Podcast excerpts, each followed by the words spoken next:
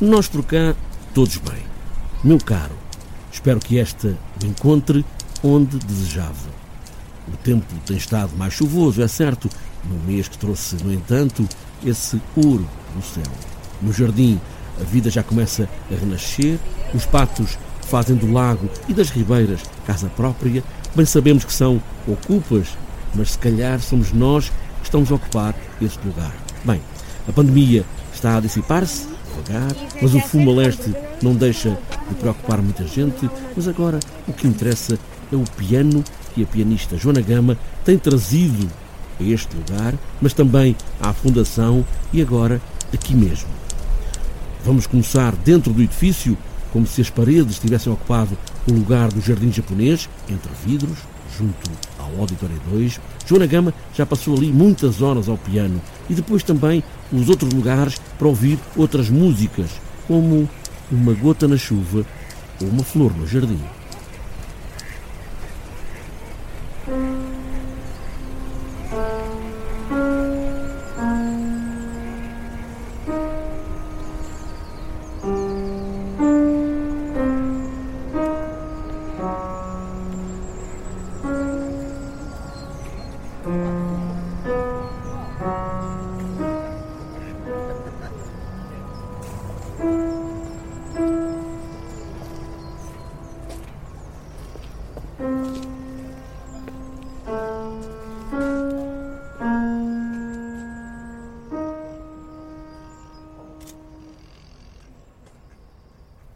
Estamos aqui no jardim japonês da Fundação Carlos Gulbenkian, talvez um jardim que muitos não reparem. É um jardim que está à frente da escadaria principal que, que dá para, o auditório um, e é, é particular, estamos no interior da Fundação, eh, do edifício, olhar para o jardim que está lá fora. E é um jardim que tem um, ao qual eu tenho uma memória associada muito importante foi em frente a este jardim que fiz a performance durante 14 horas da peça Vexation de Eric Satie.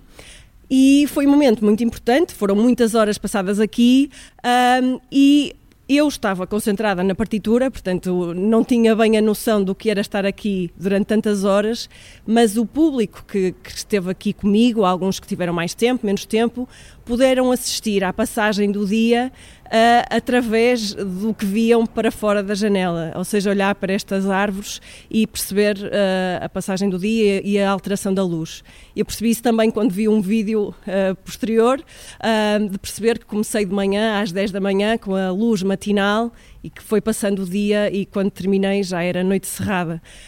portanto, é um sítio que, que, gosto particularmente, gosto muito dos do jardins japoneses, tive o privilégio de já visitar alguns no Japão e vir aqui é, é reviver também esses, esses passeios no Japão.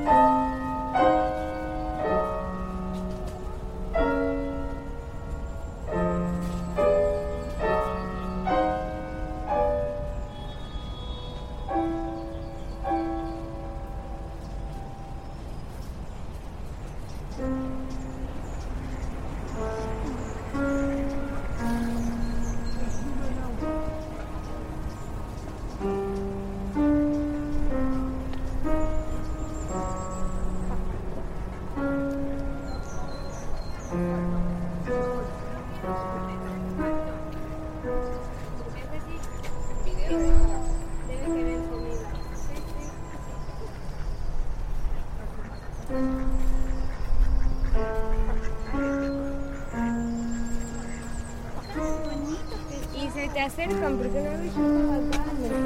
venía una tiqueta que Estamos aqui no anfiteatro ao ar livre do Jardim Gulbenkian e é um espaço com o qual eu também tenho uma relação uh, especial. Uh, fiz cá um concerto no verão de 2020 uh, no âmbito do Jardim de Verão da, da ZDB, uma residência da ZDB aqui na Gulbenkian. Um, foi um concerto em trio com o Marco Franco e o Tiago Souza e tenho memórias muito bonitas desse concerto, porque quando olhava à volta via as árvores. Uh, quando olho para as fotografias da Vera Marmel desse dia, ainda me faz uh, ter mais saudades de, desse concerto. E foi um momento mesmo muito bonito, e especialmente no verão de 2020, depois de termos estado fechados tantos meses sem fazer concertos, sem ter vida social. Percebi que esse concerto também foi o primeiro a que muita gente foi depois de tantos meses sem, sem poder sair. Portanto, foi assim uma energia muito bonita uh, e mais um momento de celebração aqui no Jardim Gulbenkian.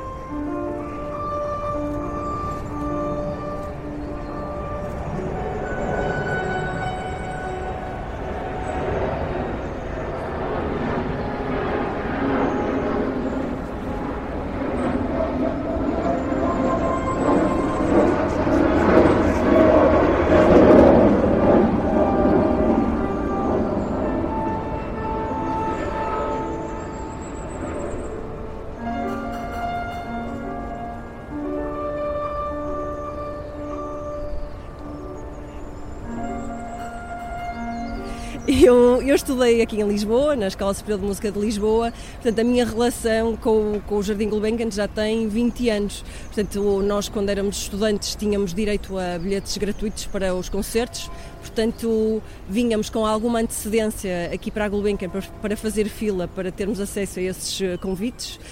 Um, e portanto nós vínhamos, recolhíamos os convites e depois íamos dar uma volta aqui pelo jardim, portanto eu estou muito habituada a passar pelo jardim e começou por ser de facto um lugar de, passagem, uh, porque tinha que passar pelo jardim para entrar na, na fundação mas eh, tornou-se depois um sítio em que queria permanecer cada vez mais tempo.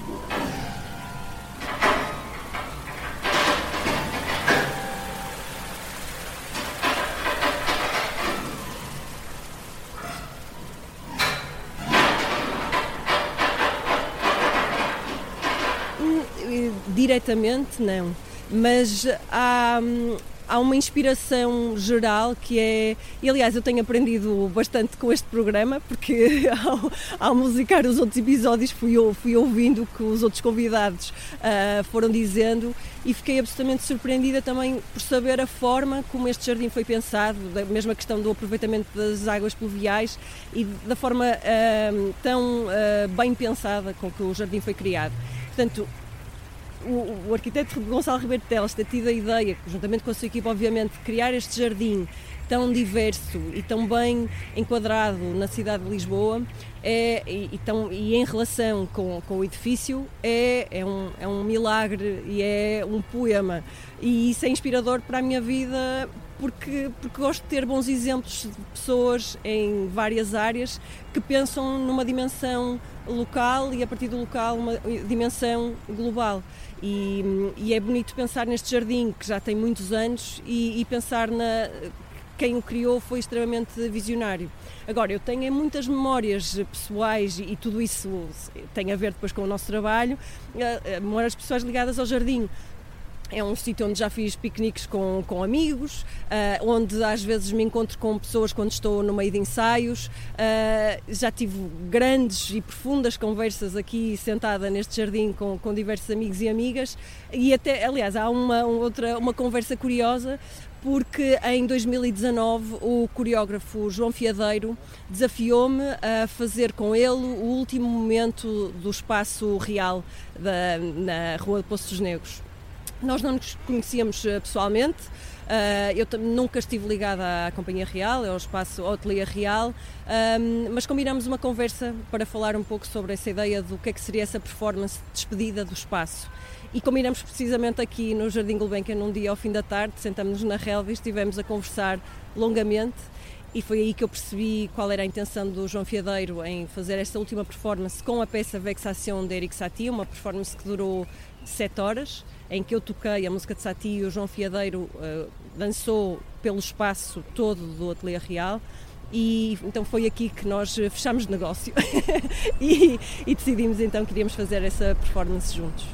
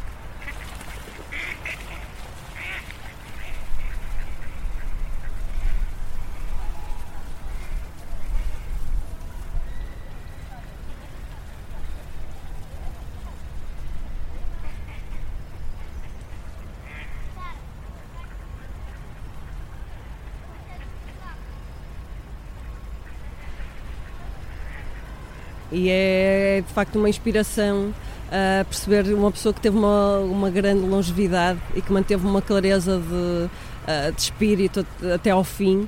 Eu, a propósito destas nossas conversas e também do, deste podcast, fui ouvir uma entrevista que o arquiteto Gonçalo Ribeiro Teles deu ao João Almeida há uns anos na Antena 2, eh, no programa Quinta Essência, e, e, gostei muito da, da forma clara e com que, com que se expressava e, e a, enfim, a, a, clareza com que vê as questões ambientais uh, que via no, no presente.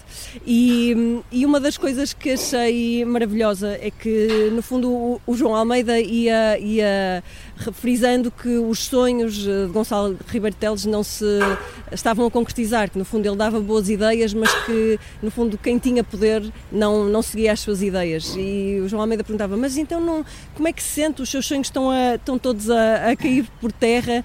E ele diz, no sonho não há tempo, no sonho não há distâncias. O sonho é a ausência de tempo.